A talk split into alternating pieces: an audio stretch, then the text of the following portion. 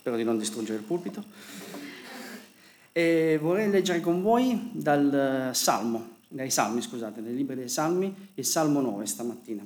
Leggeremo un Salmo di Davide che ha come titolo Dio giudica le nazioni. Quindi vedremo come questo Salmo ci guiderà non soltanto nel fatto che Dio giudica le nazioni.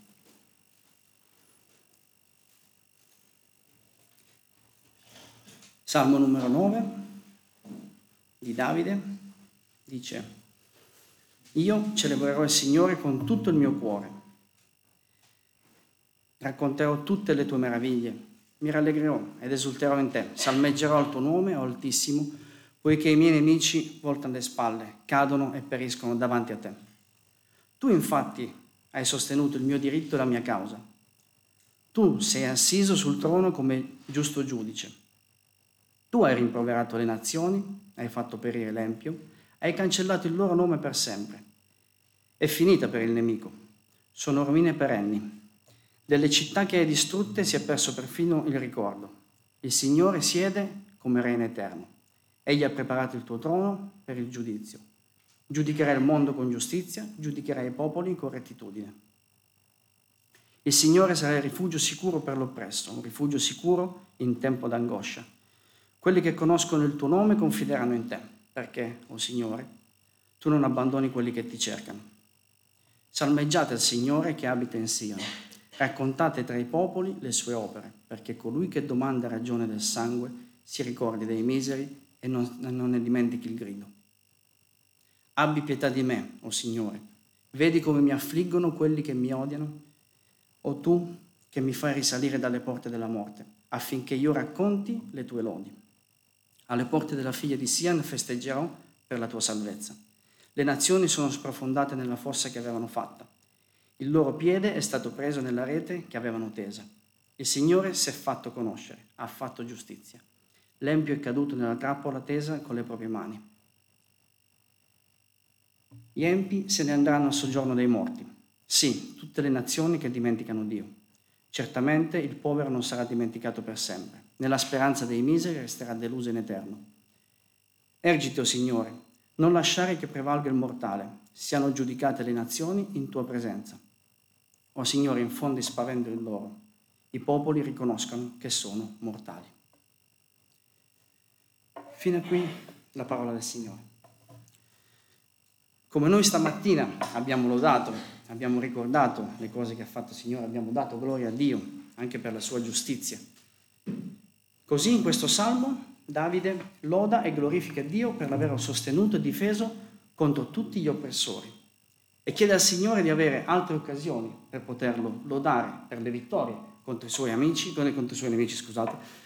Non è proprio chiaro a chi si riferisca parlando di questi nemici Davide, chi siano questi nemici a cui lui accenna. Ma la cosa bella è che lui loda, loda e non soltanto invita gli altri a lodare insieme a lui, a lodare Dio per la giustizia fatta e prega questo Dio, invita il popolo ad unirsi alla sua lode, alla sua preghiera e al suo canto.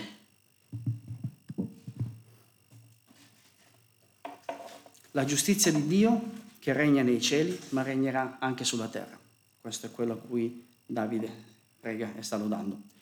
È un salmo incoraggiante che ci mostra come Dio risponde e risponde con giustizia. E in questo caso, in caso di questo salmo in particolare, risponde tempestivamente, risponde nel momento del bisogno. Ma Dio non si ferma a questo, perché è un giudice in eterno, in cui l'afflitto può confidare. Sappiamo anche che spesso non vediamo subito le risposte di Dio, non vediamo le risposte che vorremmo da Dio quando preghiamo Dio. E questo non ci deve assolutamente far dubitare della sua grazia, soprattutto ma ci deve far ricordare che i tempi e i modi dell'azione di Dio hanno una logica che è diversa dai nostri. Possiamo confidare in Dio anche quando apparentemente non vediamo le risposte. La preghiera della sorella era molto bella perché diceva tu hai fatto tutto Signore, noi non dobbiamo fare nient'altro, dobbiamo soltanto venire davanti a te e piegare le nostre ginocchia.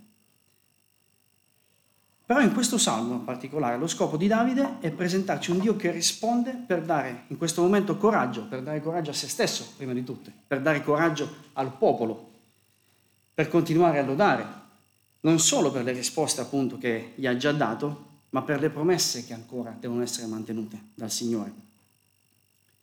E fatto questo piccolo preambolo, questa piccola introduzione, mentre leggevo questo salmo, mi domandavo, mi facevo questa domanda, che è una domanda che poi dà anche il titolo, da qui non vedo se c'è, sì, dà il titolo al, a, questo, a questo messaggio. E mi chiedevo se i nemici di Davide, come, come non facessero a vedere che Davide era guidato dal suo Dio, come continuavano a fare guerra a Davide, come non facevano a riconoscere questo Dio. E la domanda appunto è che mi veniva in mente, ma Dio si era fatto conoscere abbastanza, Dio si è fatto conoscere abbastanza. Dio si era manifestato abbastanza fino a quel momento perché lo potessero temere e riconoscere. Dio si è fatto conoscere abbastanza fino ad oggi Guarderemo la cosa da un'angolazione più ampia, visto che ci sono tanti eventi nel mondo che, ci stanno, che stanno prendendo la nostra attenzione. Oggi come ai tempi di Davide. Ma per forza di cose dobbiamo guardare al nostro piccolo, al nostro piccolo contesto, al nostro modo di vivere ogni giorno la vita e su come Dio si è fatto conoscere e su come può farsi conoscere ancora anche per mezzo di noi. Ovviamente questo messaggio di stamattina non vuole essere un resoconto completo delle cose che vedremo, di come Dio si è rivelato nei secoli, di come Dio si è manifestato, ma nel particolare del Salmo 9 vorrei commentare con voi solo alcuni aspetti del modo in cui Dio si fa conoscere all'uomo e della misura in cui l'uomo riconosce oppure non riconosce Dio. Versetto 1 dice, io celebrerò il Signore con tutto il mio cuore, parlerò di tutte le sue meraviglie. È ovvio che Davide si riferisce in particolare al contesto di questo salmo, ai suoi nemici, ma leggendo questo versetto pensavo, se dovessimo elencare tutte le meraviglie che il Signore ha fatto, non sapremo come fare, ma qual è la prima cosa, la più evidente che viene fuori, sia dal contesto, ma sia dalla, da quello che vediamo intorno nel mondo? Qual è la prima meraviglia che possiamo riconoscere quando pensiamo a Dio? Qual è la prima meraviglia che possiamo riconoscere a Dio come modo per presentarsi a tutti? Dio si fa conoscere attraverso il creato, la sua creazione. C'è un inno nella nostra raccolta, non so se c'è anche nella vostra, si chiama Gloria all'Eterno. Non so se i musicisti mi diranno che c'è. Che è stato motivo ed è ancora adesso motivo di discussione per alcune affermazioni che ci sono al suo interno. Per esempio quando cantiamo, quando io vedo il sole apparire, non mi, non mi domando perché lui sta là. E quando vedo il mare ondeggiare, no, io non mi chiedo perché lo fa. Non mi domando perché c'è la luna, non mi domando cos'è la natura. Le stelle in cielo che sembrano oro, no, non mi chiedo chi sono loro. Gli alberi, i fiori, gli uccelli e i colori danno un senso di vita ed amore. Io non voglio fare polemiche stamattina, però capisco il senso dell'inno che non si pone tante domande e vuole soltanto ringraziare Dio per quello che ci ha donato, senza troppi fronzoli. Ma se parlo con dei miei amici atei o dei miei amici evoluzionisti, questo tipo di affermazione non verrebbe presa neanche sul serio, neanche lontanamente. Non è una risposta sensata della natura che ci circonda, mentre è Dio che ha dato forma e senso a tutto quello che ci circonda. Il fatto, pensavo, è che se una persona capisce una legge fisica, se riesce a dare un nome a un evento che fino a quel momento era sconosciuto, non significa che quell'uomo sia stato a creare quell'evento, sia stato a fare quella cosa. Se Luigi domani scoprisse... Dov'è Luigi? Se Luigi domani scoprisse una legge che nessuno aveva mai, una legge fisica che nessuno aveva mai ancora scoperto, sarebbe contentissimo, sarebbe chiamata legge di Palombo, probabilmente ma non dovrebbe essere chiamata così, dovrebbe essere chiamata legge di Dio che Luigi Palombo ha avuto il privilegio di capire. Il fatto che Dio dia intelligenza superiore a delle persone che possono scoprire il funzionamento di determinate dinamiche non dà il diritto a queste persone di assumersi il ruolo del creatore. Il creatore è uno solo, ha voluto formare dal nulla questo mondo. C'è chi lo chiama Big Bang, io lo chiamo opera di Dio. Chi lo chiama incidente, io lo chiamo il posto in cui Dio ha voluto avere una relazione con la sua creatura. C'è chi lo chiama madre natura e io lo chiamo giardino da amministrare per conto di Dio. C'era una mia amica biologa, c'è una mia amica biologa, peraltro cattolica, qualche anno fa mi spiegava che è stato fatto un esperimento in cui delle specie di pesci in laboratorio hanno avuto una specie di evoluzione in una specie di creatura umana. Quindi c'è stato un lavoro dietro di tantissimi anni, sono stati fatti esperimenti lunghissimi, anni, per mostrare queste teorie e ci sono riusciti, è stato dimostrato. I pesci sono diventati eh, delle, delle creature viventi, delle creature di terra, scusate.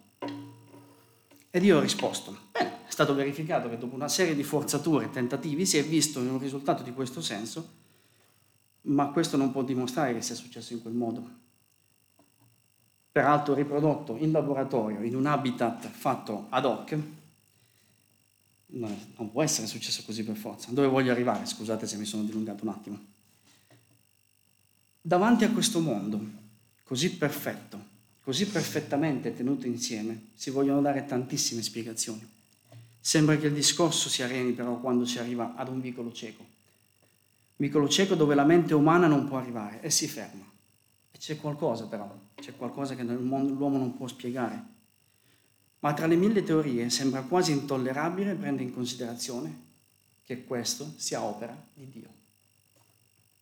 Chissà quante delle persone con cui parliamo, che ci vedono evangelizzare, che ci sentono parlare di Gesù o ci vedono oggi qui, hanno pensato, dicono, li ho incontrati proprio mentre venivamo qui, erano davanti a me, dicono ancora con questo Dio, ancora con questo Gesù. Non si rendono conto che nel 2019 ormai non ce le beviamo più queste cose, è già stato tutto spiegato, siamo andati sulla Luna, abbiamo trovato l'acqua su Marte.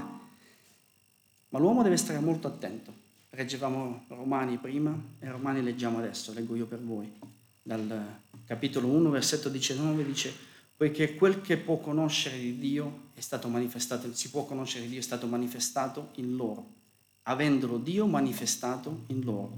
Infatti le qualità invisibili, la sua eterna potenza e divinità, si vedono chiaramente fin dalla creazione del mondo, essendo percepite per mezzo delle sue opere. Perciò essi sono inescusabili, perché pur avendo conosciuto Dio, non l'hanno glorificato come Dio, né l'hanno ringraziato, ma si sono dati a vani ragionamenti, e il loro cuore, privo di intelligenza, si è ottenebrato, benché si dichiarino sapienti, sono diventati stolti, e hanno mutato la gloria del Dio incorruttibile in immagini simili a quelle dell'uomo corruttibile di uccelli, di quadrupedi e di rettili. Davide nel Salmo 9 parla sicuramente delle vittorie sui suoi nemici, ma allo stesso tempo ha bene in mente di quanto sia più ampia e completa l'opera di Dio. Davide conosce Dio e le sue meraviglie, non perde occasione di lodarlo, di condividere questa lode con gli altri e vuole altri momenti per poter lodare Dio per il suo intervento. Ma l'opera meravigliosa di Dio è già manifesta ogni momento nella sua creazione. E quindi, anche se l'abbiamo un po' estrapolata dal contesto del Salmo, la prima verità, macro verità di questo è che questo mondo è così perfettamente strutturato ed equilibrato che non lascia spazio ad altra soluzione, se non che Dio è il creatore. E noi abbiamo, dobbiamo lodare per questa meraviglia, difenderla sapendo che è opera sua e presentandola agli altri, non come qualcosa che non capiamo, che non sappiamo, ma accettiamo, ma come qualcosa che possiamo spiegare attraverso Dio e la sua parola. Dio si mostra attraverso la sua creazione, ma Dio si mostra anche attraverso il suo amore e la sua giustizia. Giustizia e amore per l'oppresso sono in totale evidenza invece in questo salmo. Se guardiamo ai giorni nostri, con le dovute differenze ovviamente, non possiamo dire che sia tanto diverso il contesto di Davide dal nostro. E anche qui ci sono delle domande frequenti che ci potrebbero fare. Come può un Dio di amore e giustizia permettere quello che stiamo vedendo in questi ultimi tempi? Quante volte l'abbiamo sentito? Ricordiamo che gli eventi che stiamo vedendo adesso sono soltanto eventi che si ripetono nei secoli, sono sempre le stesse cose. Quando tempo fa ho predicato su questo testo a San Lazzaro, era il 2016, il mondo era ancora scosso dagli attentati che ci furono in Francia. Prima il giornale satirico Charlie Hebdo, la strage del Bataclan e dello stadio Saint-Denis. E proprio qualche giorno prima che facessi, preparassi questo, questo testo, ci fu il tir che si era lanciato sulla folla a Nizza. sul lungomare di Nizza, provocando tantissimi morti. Parigi, Nizza, c'era stato un prete sgozzato, gli attentati in Germania, l'Europa, USA, ma anche la Siria, tutto quello che succede nel Medio Oriente, Africa, Asia, Sud America. Però se guardiamo oggi, dopo pochi anni, non è cambiato molto. L'attenzione in Italia si è spostata sui migranti, adesso quello è il nostro, è sugli europei del 2000, dell'Under 21, ma quella è un'altra storia. Poi c'è lo scontro tra USA e Cina, tra USA e Corea, tra USA e Iran, tra USA e USA probabilmente, e altre guerre di cui ormai ci siamo scordati. Spesso queste guerre sono, sono, mosse per motivi religiosi o c'è uno sfondo religioso alla loro base. Come ci poniamo davanti a chi ci fa la domanda dov'è il vostro Dio?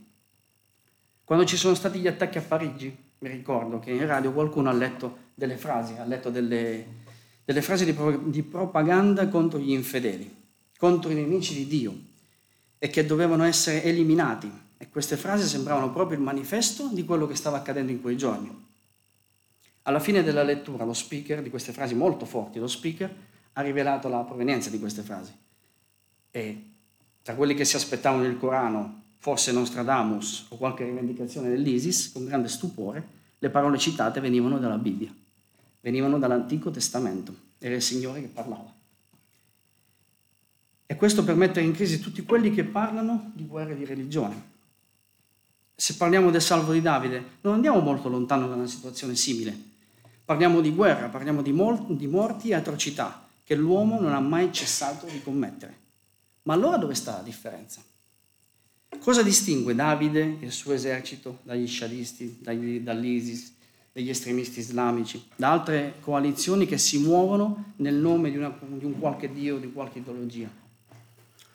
Probabilmente non è facile per noi, soprattutto per chi legge l'Antico Testamento, accettare che Dio abbia permesso lo sterminio di molti popoli per portare avanti il suo piano.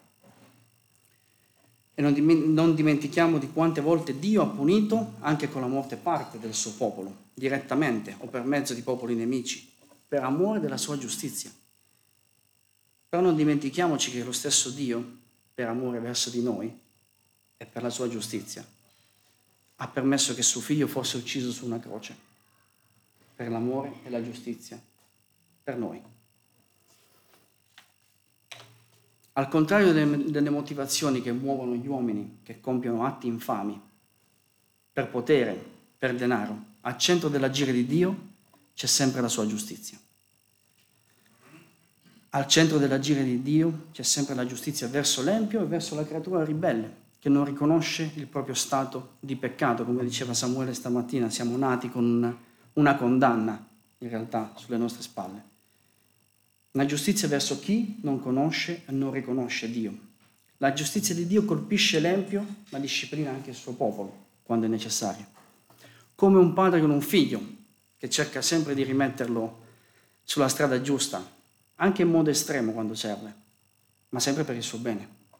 I figli subito non capiscono, ma devono ricercare e rimanere sotto la guida del Padre. Versetto 9 del Salmo 9 dice, il Signore sarà un rifugio sicuro per l'oppresso, un rifugio sicuro in tempo d'angoscia. Quelli che conoscono il tuo nome confideranno in te, perché, o oh Signore, tu non abbandoni quelli che ti cercano. Salmeggiate al Signore che abita in Sion, in Sion, raccontate tra i popoli le sue opere. Ed è questo che vuole Dio, che ricordiamo e raccontiamo ai popoli che Lui è un Dio giusto, che la giustizia è un attributo importantissimo per Dio. Ma chi conosce il suo nome e confida in Lui e lo cerca, non ha nulla da temere, anzi conoscerà sempre di più il suo amore. Versetto 15 dice, le nazioni sono sprofondate nella fossa che avevano fatta, il loro piede è stato preso nella rete che avevano tesa. Il Signore si è fatto conoscere, ha fatto giustizia, l'empio è caduto nella trappola tesa con le proprie mani. Gli empi se ne andranno a soggiorno dei morti. Sì, tutte le nazioni che dimenticano Dio. La storia ci ricorda che le nazioni che uccidono nel nome di Dio saranno sterminate a loro volta e gli empi andranno nel soggiorno dei morti.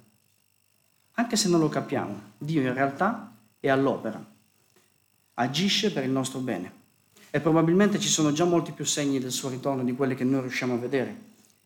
Non facciamoci trovare impreparati, mancanti davanti a un Dio di amore e di giustizia. Quelli che hanno ucciso nel nome di un Dio non conoscevano il vero Signore, non conoscevano la sua giustizia, che è Lui l'unico che può fare giustizia. E non mancherà di farla. E noi quando parliamo del nostro Dio non dobbiamo scordarci di far conoscere le sue meraviglie, il suo amore, la sua grazia, ma dobbiamo ricordare che è un Dio che giudica. La linea di demarcazione tra il popolo di Dio e le nazioni sprofondate nella fossa è un solco tracciato da Dio stesso per la sua grazia. E per la sua grazia abbiamo l'opportunità di essere dalla parte giusta di questo solco. Il Dio di amore e di giustizia dà ancora tempo a chi deve confessare il suo nome, a chi deve attraversare quella linea. E noi siamo chiamati a testimoniare l'urgenza per l'uomo di essere dalla parte giusta di quel solco. Perché quando sarà il momento di applicare la sentenza, gli empi, i malvagi, quelli che hanno rifiutato Dio non si ricorderanno di tutto quello che Dio ha fatto per farsi conoscere. Faranno orecchie da mercante, ma Dio si ricorderà di quello che hanno fatto e detto o di quello che hanno fatto e non detto. Dio si mostra attraverso la creazione, attraverso l'amore e la giustizia. Ma la massima espressione, l'espressione della manifestazione di Dio è attraverso Gesù. Dio si fa conoscere attraverso suo figlio. Dove vediamo Cristo in questo salmo? Beh, per me personalmente è chiaro. Seppure Davide è un re tutto sommato buono, non era il re che avrebbe salvato e guidato Israele in eterno. Né lui né tutti quelli dopo di lui. Falliranno tutti quanti, perché uno solo sarebbe stato il re perfetto, il sacerdote perfetto e l'unto il Messia che avrebbe salvato Israele e tutti quelli che si sarebbero inginocchiati con vera umiltà di cuore davanti a lui. Solo attraverso questo Re perfetto potevamo conoscere veramente, realmente, in una relazione personale, intima, il Dio tre volte santo, soltanto attraverso lui. Colossesi 1, versetto 13 dice, Dio ci ha liberati dal potere delle tenebre e ci ha trasportati nel regno del suo amato figlio in lui abbiamo la redenzione, il perdono dei peccati. Egli è l'immagine del Dio invisibile, il primogenito di ogni creatura, poiché in lui sono state create tutte le cose che sono nei cieli, la creazione, e sulla terra, la creazione.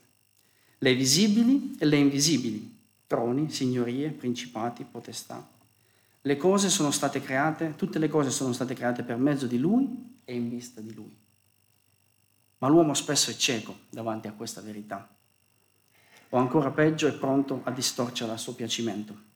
E non dobbiamo andare troppo lontano, abbiamo nel nostro piccolo contesto per vedere come la verità del Vangelo viene modificata ogni giorno, proprio qui.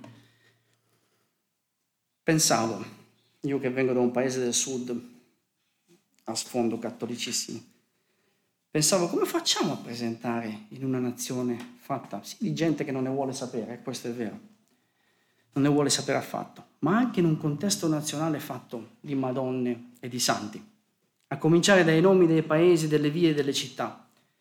Avete fatto caso a quanto sia normale, a quanti paesi portano nomi di madonne e di santi? È una consuetudine non soltanto da noi ovviamente in Italia. Ma quanti paesi e città hanno nel loro nome Dio o Gesù? Sicuramente ce ne sono. Vicino a Bentivoglio, da dove vengo io, c'è un paesino che si chiama Casa Dio. È una frazione talmente sperduta perché probabilmente si chiama così per quel motivo, oppure per il cimitero che c'è. E in quante chiese cattoliche, ne avete una molto bella qui a fianco, il primo posto è preso da San Giuse, Santissimi Giuseppe e Ignazio, mi pare di aver letto, dai santi, dalle Madonne. Ne danno spesso il nome. E Dio? E Gesù? Certo, Dio è troppo distante probabilmente per alcuni. E Gesù a Natale e Pasqua se ne parla, nascita e morte. Ma Gesù con la sua nascita e con la sua morte e con tutto quello che c'è stato in mezzo e con tutto quello che c'è stato prima e dopo, ha creato un canale che ci permette di avere una relazione col Padre. Senza l'opera di Cristo non potremo avere la possibilità di conoscere veramente Dio. Quanti cosiddetti santi sono morti per la causa di Cristo, tanti martiri. Quanti sono morti rifiutando addirittura di essere crocifissi perché era, indegno essere crocifissi come Gesù, ma di loro si ha più stima e ricordo che di Gesù stesso delle volte. Una cosa che racconto spesso quando noi ci incontriamo al Benassi, per chi non lo sa, un centro sociale a Bologna, fra Bologna e San Lazzaro, e quando ci siamo spostati per la prima volta dal nostro locale storico, che era in via Papa Giovanni XXIII, tanto per rimanere in tema, una domenica un signore mi ha chiesto, ma cosa fate su? Ancora molte persone del Benassi non sanno cosa facciamo su. E io gli ho risposto, gli ho detto, siamo una chiesa, siamo una chiesa evangelica. E mi fa, ho capito, ho capito. Bene, bene. Non credete mica in quello che è stato crocifisso sul, sul legno, perché io a quello lì non ci credo mica, siete un'altra cosa, vero? No, veramente siamo proprio quello, però siamo solo quello in realtà, se andiamo a vedere bene. È difficile accettare il peccato e capire che sia entrato nel mondo attraverso un uomo solo, Adamo, come diceva stamattina Samuele. Ed è ancora più difficile pensare e capire che uno solo poteva e doveva morire per salvare tutti da quel peccato. Il primo era fallibile, non ha confidato in Dio fino in fondo. Il secondo è l'unico perfetto che ha confidato nel Padre, è andato fino in fondo al suo obiettivo, facendo la, vol- la volontà e la gloria di Dio. L'unico che poteva eliminare il bisogno di giustizia di Dio era Gesù, perché Gesù era egli stesso Dio. È strano anche questo da, da, da, da capire, ma Dio stesso ha pagato per il nostro peccato attraverso la sua grazia e così possiamo appartenergli. Giovanni 14,6 dice, Gesù gli disse, io sono la via, la verità e la vita. Nessuno viene al Padre se non per mezzo di me. Se mi aveste conosciuto, avreste conosciuto anche mio Padre e fin da ora conoscete, lo conoscete e l'avete visto. E Filippo gli disse, che era uno dei dodici, Signore, mostraci il Padre, ci basta. Gesù gli disse, da tanto tempo sono con voi e tu non hai conosciuto Filippo, non mi hai conosciuto Filippo. Chi ha visto me ha visto il Padre. Come mai tu dici mostraci il Padre? Non credi tu che io sono nel Padre e che il Padre è in me? Le parole che io vi dico non le dico di mio, ma il Padre che dimora in me fa le opere sue. Credetemi, io sono nel Padre e il Padre è in me. Se no, credete a cosa di quelle opere stesse, a causa di quelle opere stesse. Se l'uomo non conoscesse il Padre attraverso il Figlio, la fossa sarebbe per lui, anzi la fossa è per lui. Se non c'è Gesù al centro della nostra fede, non possiamo conoscere Dio. Abbiamo letto prima in Colossesi, poiché in Lui sono state create tutte le cose che sono nei cieli e nella terra, le visibili e le invisibili, troni, signorie, principati, potestà, tutte le cose sono state create per mezzo di Lui e in vista di Lui. Davide conosceva Dio, Davide aveva conoscenza di Gesù, del regno che doveva venire, sapeva che c'era un re più grande che avrebbe regnato su tutta la terra e lui non l'avrebbe visto in vita. Ma chi ha avuto la grazia di conoscere Gesù è testimone della sua potenza, in quanto proviene dal Padre. È una cosa sola con lui. Gesù è stato Dio sulla terra e ha fatto segni e ha fatto prodigi. E il mondo non lo riconosce perché lui è. Come potrebbero conoscere il Padre? Ma là fuori c'è molta più gente che vorrebbe conoscere Dio, più di quanto noi forse crediamo e speriamo. Si è fermato una volta un signore al tavolino che abbiamo nella fiera, che ha guardato per un po' tutta la letteratura che era esposta. Poi ha preso una Bibbia con sé, una di quelle Bibbie lì, l'ha tenuta in mano per tutto il tempo, ha girato e rigirato, si vedeva che aspettava qualcuno. A un certo punto è arrivata la moglie e ha detto, via, andiamo. L'ha riportato subito all'ordine. Lui ha lasciato la Bibbia e poi ha detto, ma secondo me c'è qualcosa che possiamo prendere che ci interessa qui. Ma la moglie ha detto, andiamo via. Sono riuscito a malapena a dare un, un opuscolo, un librettino da colorare alla figlia. Quell'uomo aveva bisogno di capire qualcosa, ma non ne ha avuto la possibilità. Tanti vorrebbero, ma si vergognano anche solo di avvicinarsi a cose che riguardano Dio. Beh, Gesù offre la possibilità a quell'uomo, come a tanti altri, di conoscere Dio in una maniera inequivocabile. Solo attraverso Gesù possiamo presentare e far conoscere la grazia, l'amore, la giustizia di Dio per l'uomo ribelle e peccatore. Preghiamo per tutte le persone che vorrebbero conoscere Dio, ma sono impedite da vari motivi, perché quello è il canale, è Gesù, o che hanno sentito parlare di Gesù, ma sono frenati da tanti dubbi. Noi possiamo e dobbiamo presentare Gesù per quello che è, cioè Dio che si è fatto uomo per, no, per amor nostro. È Lui stesso che ce lo comanda. Mi avvio alla conclusione.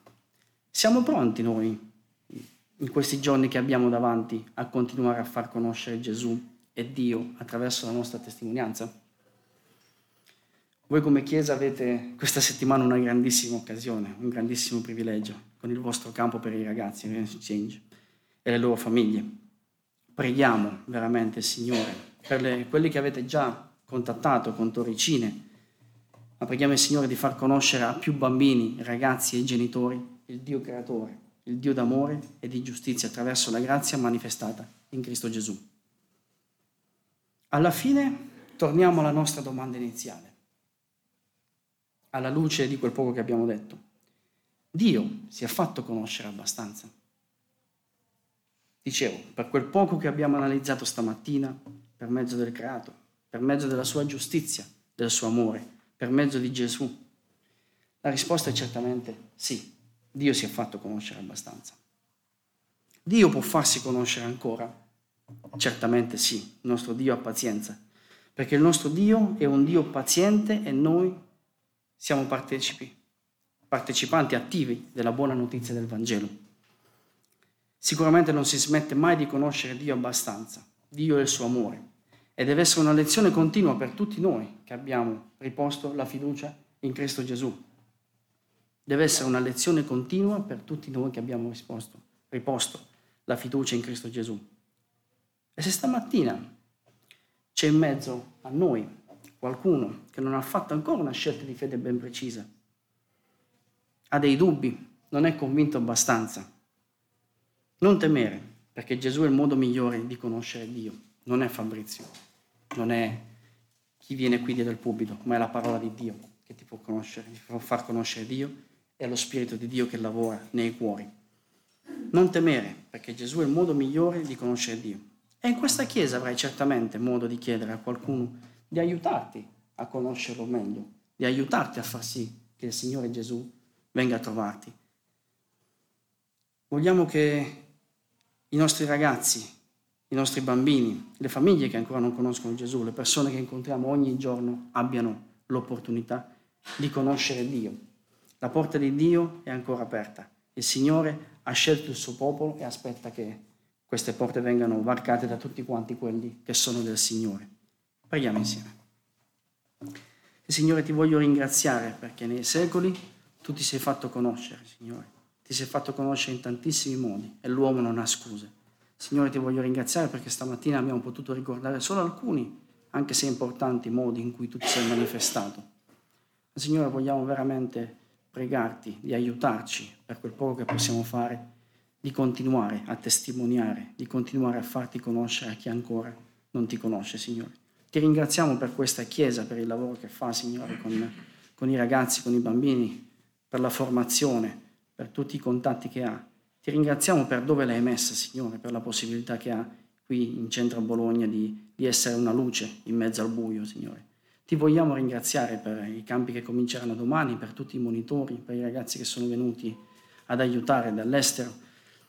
E ti vogliamo, Signore, pregare sicuramente per le persone che ascolteranno la tua parola, Signore, che i loro cuori possano essere veramente toccati e che tu possa farti conoscere veramente da quante più persone eh, avranno la possibilità di, di sentire la tua parola. Te lo chiediamo nel tuo santo nome. Amen.